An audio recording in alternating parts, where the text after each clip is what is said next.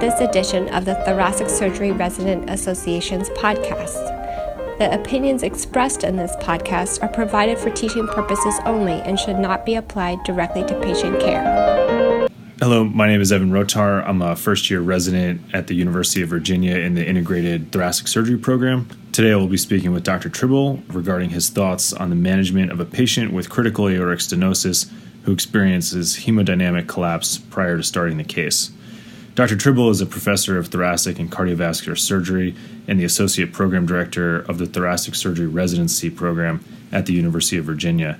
He's been practicing thoracic and cardiovascular surgery for over 30 years, and his practice has included not only adult cardiac surgery, but heart and lung transplantation, ventricular assist devices, and for many years, all aspects of vascular surgery. We'll start with a clinical scenario a 72 year old man with critical aortic stenosis, scheduled for an elective AVR, is in the operating room and, after obtaining the usual vascular access, is being induced by an anesthesiologist for his operation when he rapidly decompensates hemodynamically.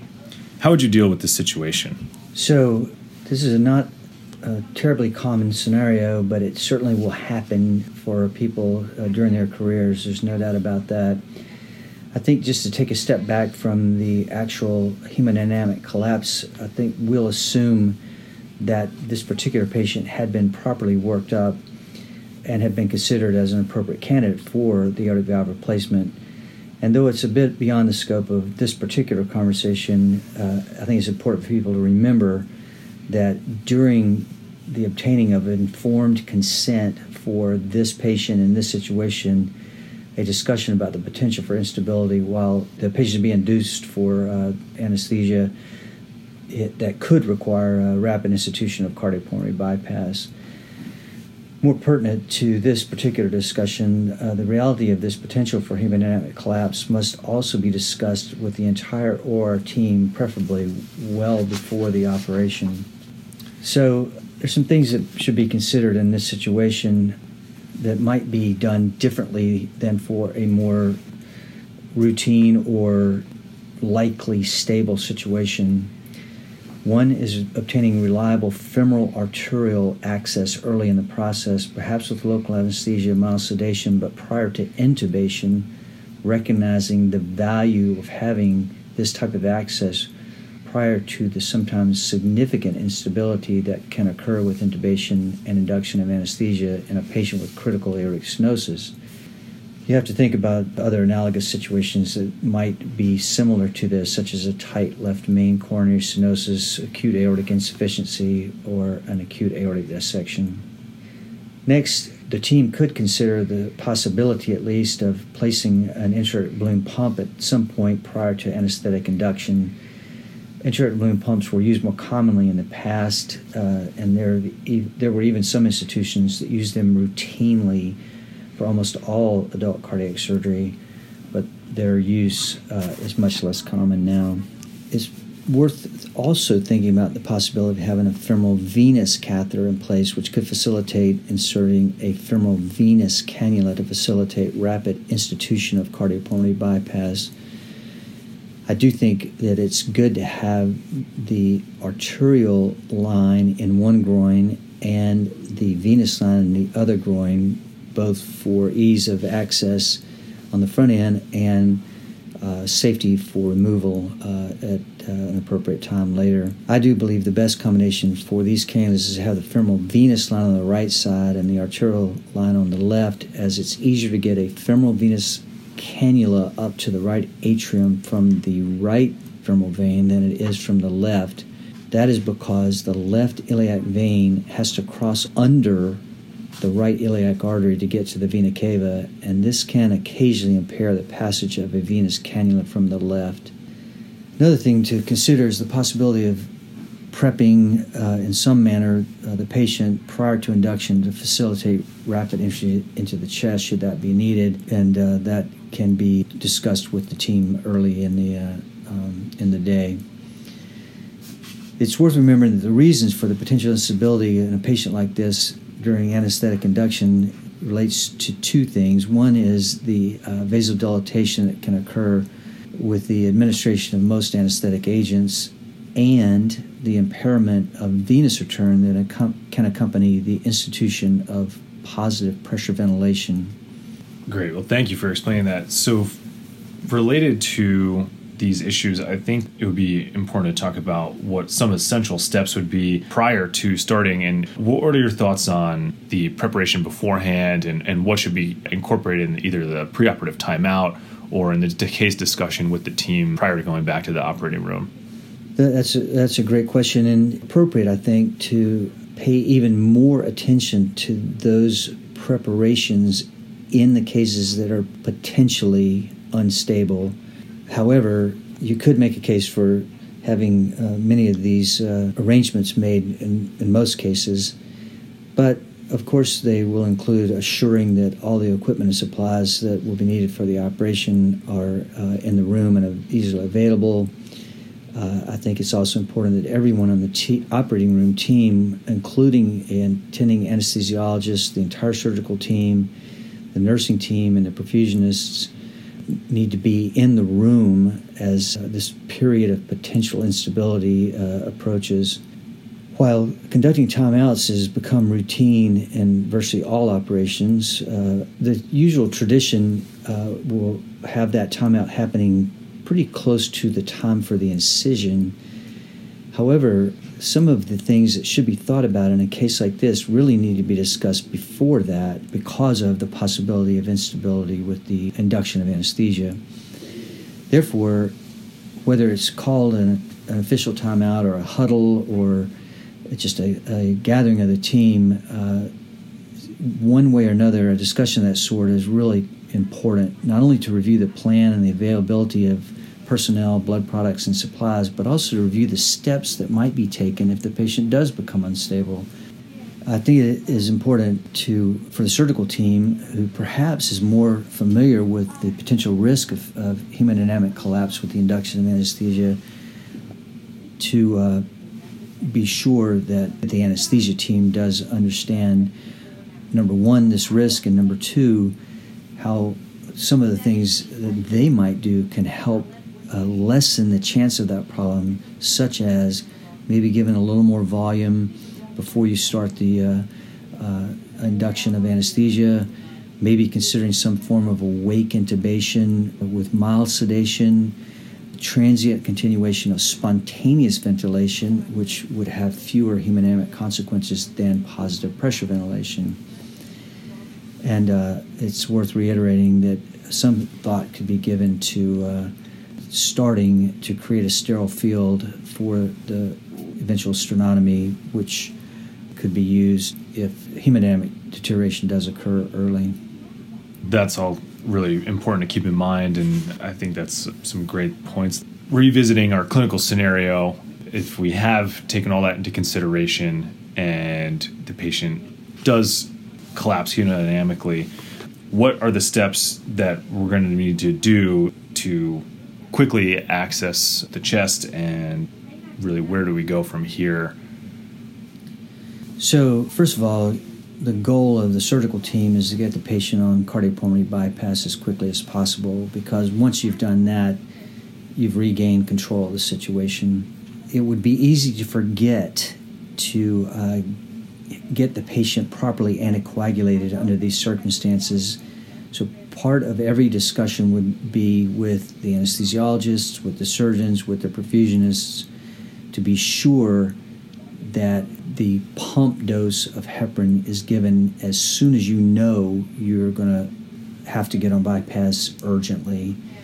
And that point really cannot be overemphasized. You cannot start the patient on cardiopulmonary bypass without the patient being adequately anticoagulated.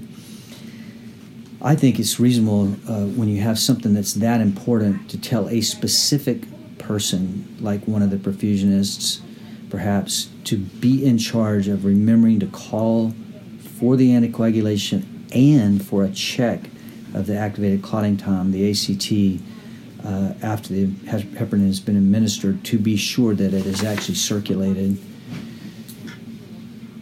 the next thing to consider is the degree of hemodynamic compromise will dictate whether peripheral cannulation can or should be undertaken or whether there is enough instability to require the need to move expeditiously to do a sternotomy, in which case you would want to cannulate centrally. Another factor in that equation uh, would be, of course, if you have enough hands on deck, people in the surgical team could do both at once. Some surgeons could be uh, working on getting into the chest, while others could be uh, cannulating the two groins uh, with some audibles being called at that line of scrimmage about which will be the most expeditious way to get the patient on bypass.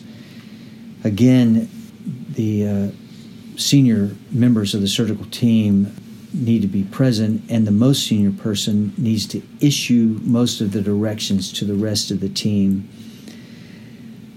I think it's really important to emphasize that there needs to be an air or an atmosphere of calm deliberate uh, instruction given while focusing on the tasks uh, at hand. And that communication should always follow the call and response or closed loop format with each request or command being acknowledged by the appropriate team member that is going to carry out that request. Again, it's worth noting if anyone from all those various teams is not actually in the room as the clinical situation deteriorates, someone needs to be in charge of rounding up all those people uh, to be sure that they are uh, on their way. Having highlighted all of that, what are the steps that need to be taken to get into the chest expeditiously? Well, it shouldn't take very much time to be thinking about sterility, but it is worth giving uh, at least some thought to how you can create and maintain as sterile an environment as as possible under the conditions. And of course, that's uh, even more important in a setting in which you're going to be uh, putting an artificial valve in a person. But the top priority, to answer your question, is that you need to get to the aorta and the right atrium as quickly as possible. A generous midline incision is, uh, is appropriate uh, under those conditions. You can also skip the use of the electrocautery for most of it because you can get down to the uh, fascia of the chest wall fairly quickly with a knife, and you can always clean up that soft tissue bleeding or oozing that might be present later uh, once you have achieved stability. Now, you will, of course, want to open the sternum with the saw expeditiously, but it is worth taking a moment to get your finger underneath the xiphoid, sweep it from side to side to push away the pleura, and to do your best to stay in the midline as you saw the sternum. It's not that you can't repair improperly done sternotomy, but they surely will heal better if you can stay in the midline. Once the sternum's open, again, you do not need to main, uh, do anything about hemostasis at that particular time. You can wrap the sternal edges with towels, which will both protect them and absorb some bleeding from the uh, sternal edges and the, and the marrow. You should divide the thymus with scissors, clipping larger veins if you can, while avoiding being so hasty that you risk injuring the innominate vein. It's really important to protect that vein if at all possible. It's difficult to repair and it can be a, a significant factor for the patient if it's injured. The pericardium needs to be opened as well, of course, and generally that will be done in the midline. Maybe quickly placing a pericardial suture on each side, maybe just on the right side, because you can suspend the left side later. You don't need to tie those, you can clamp them. They should be able to uh, be placed very quickly. It's worth remembering that if the patient has inadequate perfusion, once the pericardium is open, you can perform open cardiac massage at that point. You can also and should give some consideration to either defibrillating the heart if, if ventricular fibrillation is ensued or putting temporary pacing wires on if the patient is in a rhythm that is very slow. Both of those uh, strategies can be quite useful to regain some degree of hemodynamic stability. Once that uh, those things are done, uh, you can take maybe one one deep breath and uh, remember that if you have given the heparin, it may be time to get an ACT, which will let you know whether you're able to go and bypass at this point. you can cannulate without having the ACT back, but you can't go and bypass without having it back. You should cannulate the aorta first uh, for several reasons. Uh, one is that it's a little bit trickier to do, and you don't want to have other cannulas in the way. And also, once the aorta has been cannulated and you have the aortic cannula hooked to the perfusion machine, the perfusionist can give volume out of their primed circuit. And if, as you are opening the atrium to cannulate, you have some blood loss that can be scavenged with the cell saver or the pump suckers, the perfusionist can give that blood back uh, to the patient through the aortic cannula as well. Now, this is a really important concept to remember. Purse strings are for taking cannulas out and not putting them in. You should cannulate both the aorta and the atrium without putting in purse strings in any urgent situation and put the purse strings in later. The uh, strategy for cannulating the aorta is to make a small hole that you're going to be able to put the cannula through. I've always liked using a 15 blade scalpel, although some use a, a, an 11. I like the 15 because it works and it has minimal chance of injuring the back wall of, a, of a, an aorta that might be smaller. It's worth thinking to yourself that you want to make this aortotomy a touch smaller than the cannula you will be putting in it because the cannula will stretch the opening uh, as it's inserted. And it's also an important uh, technical concept to understand that if you take the 15 blade and make the small incision, you can keep the blade in the aorta and use it as sort of a shoehorn to pull that hole a little bit further open as you push the cannula in. And uh, that makes placement of the cannula easier and it lessens the chance of causing a dissection. As soon as it's in, you need to have somebody other than yourself to hold the cannula in place while you de-air and connect it to the arterial pump line, that person has to understand that they cannot let that cannula move in or out. They can brace their fingers against the aorta, their hand against the chest wall, and potentially even use both hands uh, if necessary.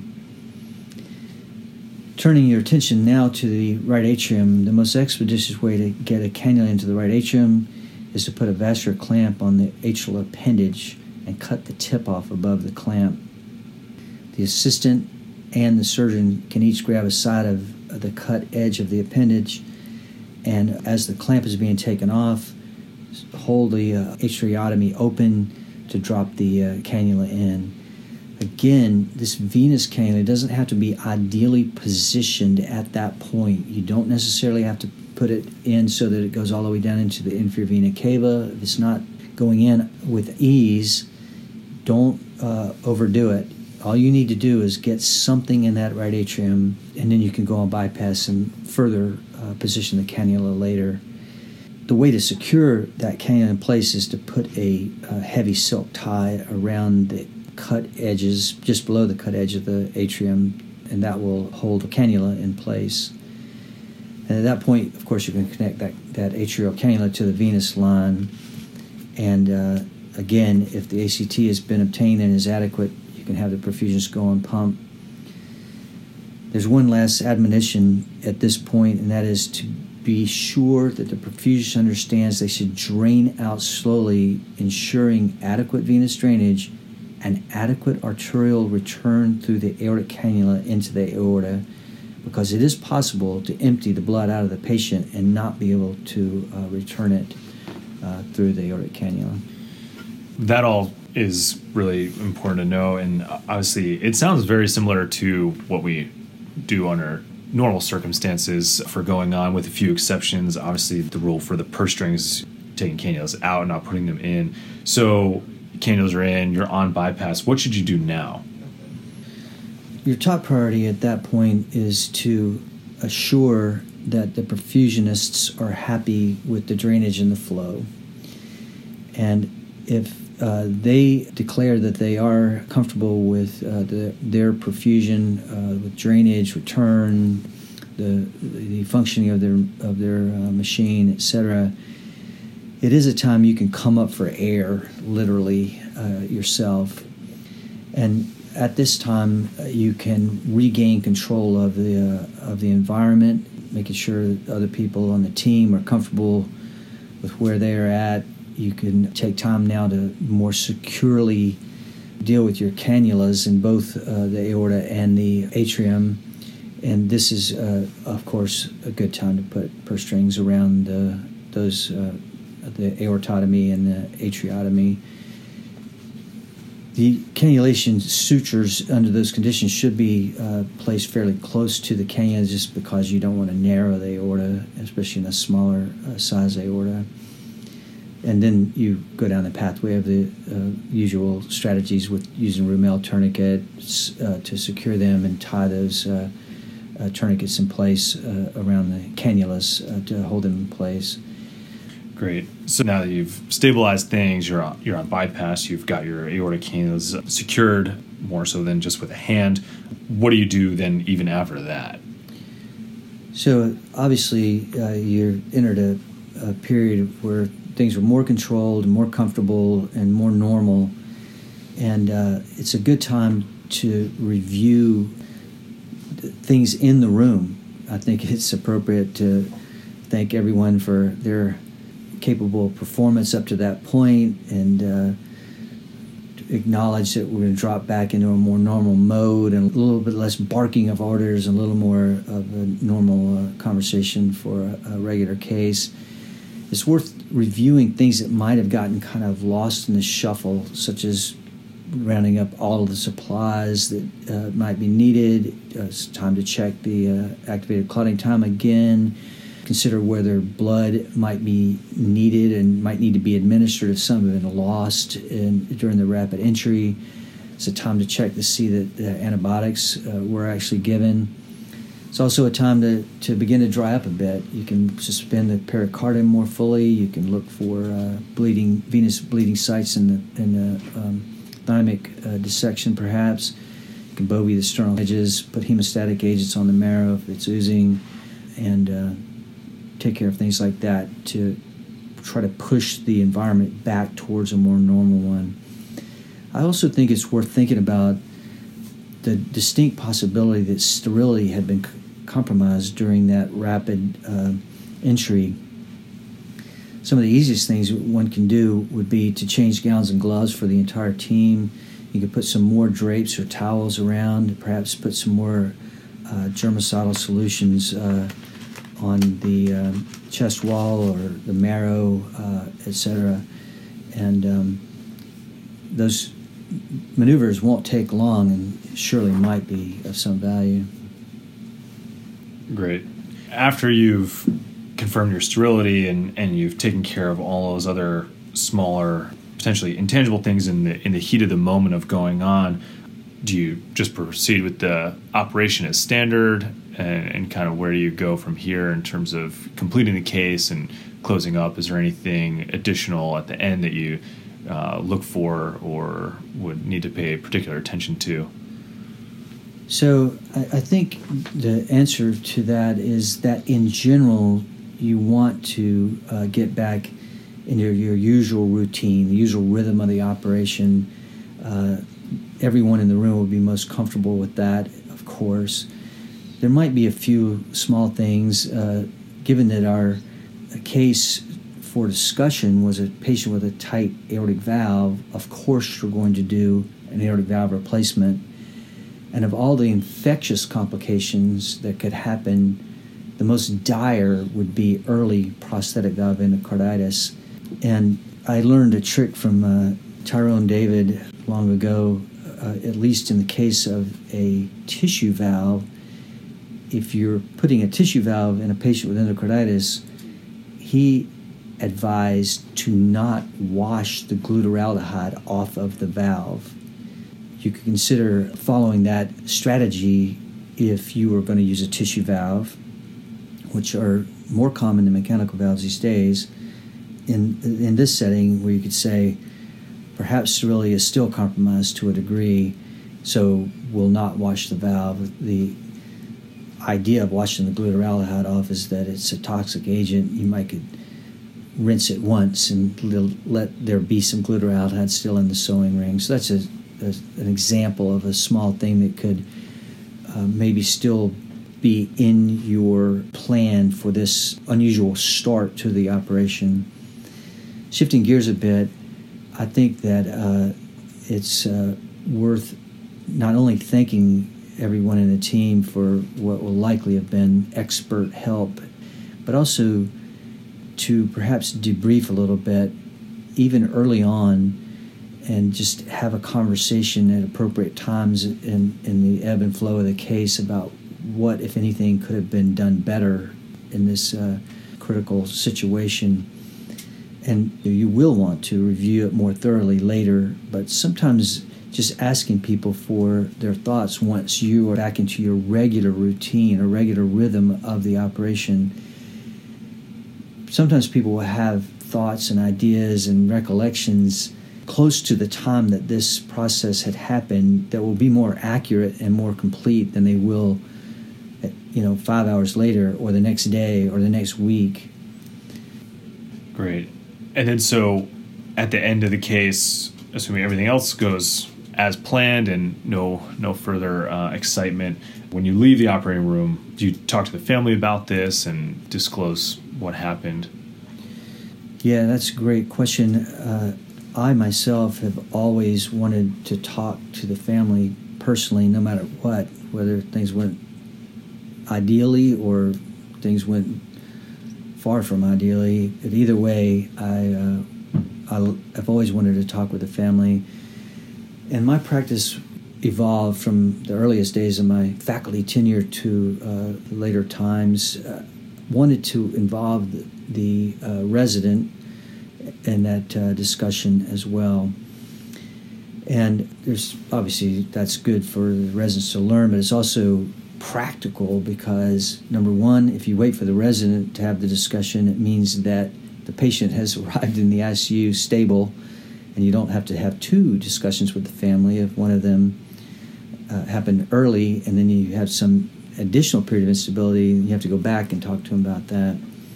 But more to the specifics of your pertinent question, I do think that the family should be told that this period of instability occurred, that'll be easier to tell them that if you've already warned them ahead of time that it might have happened.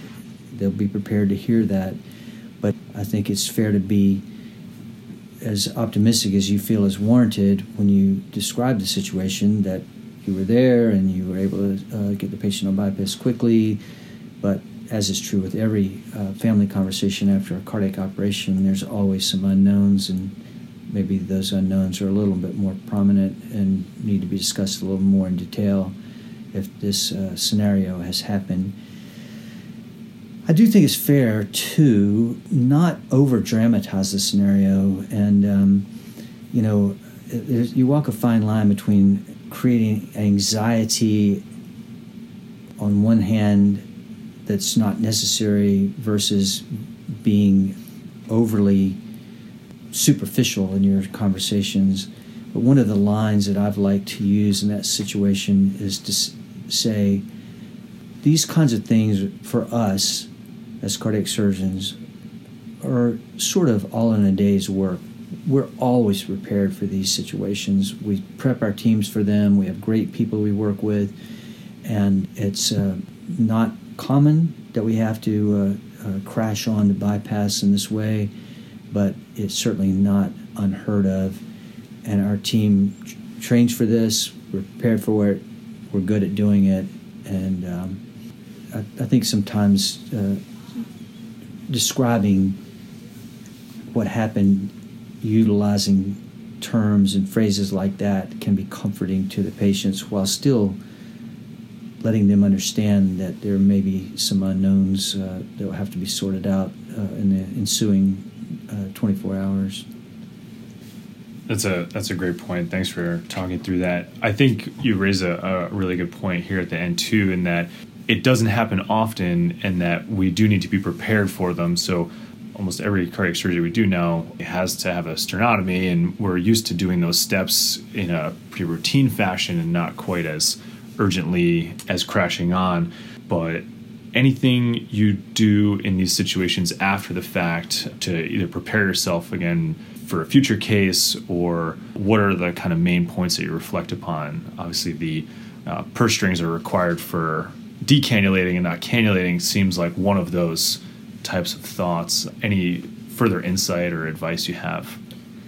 I think the main thing i, I would urge everybody to do fairly routinely but even more importantly in, in cases that had some uh, something unusual about them or something uh, that required uh, this type of uh, urgent uh, entry into the chest is to at some even later time for instance the next day or or two is to review the situation preferably with at least your uh, primary surgical colleague, meaning specifically who the, the resident usually uh, would be in the have been in the operating room with you, or perhaps other people on the team. I personally, over the years, developed the habit of, of writing out something about almost every case I did to make notes about what I might have done different or might have learned. And, and I was pretty surprised, even decades into my practice, how often I would think of something that either I wanted to remember or think about or look up or talk to a colleague about, or that I maybe hadn't explained to the uh, younger members of my team in the earlier discussions. And so I, I found that was a way to have an ongoing conversation that could be uh, educational for all concerned. And of course, I don't think anyone ever becomes so completely senior or masterful to not uh, benefit occasionally from talking about cases with trusted advisor or friend or colleague or peer.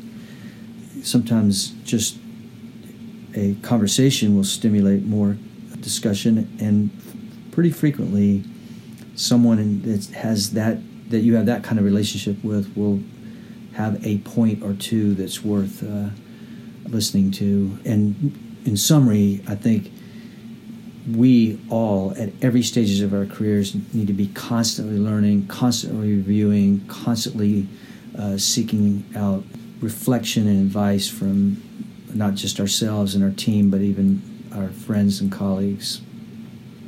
Great. Well, thank you so much for your insight on this topic and really just on uh, practice of surgery as a whole. And we appreciate your time today. Thank you so much. My pleasure.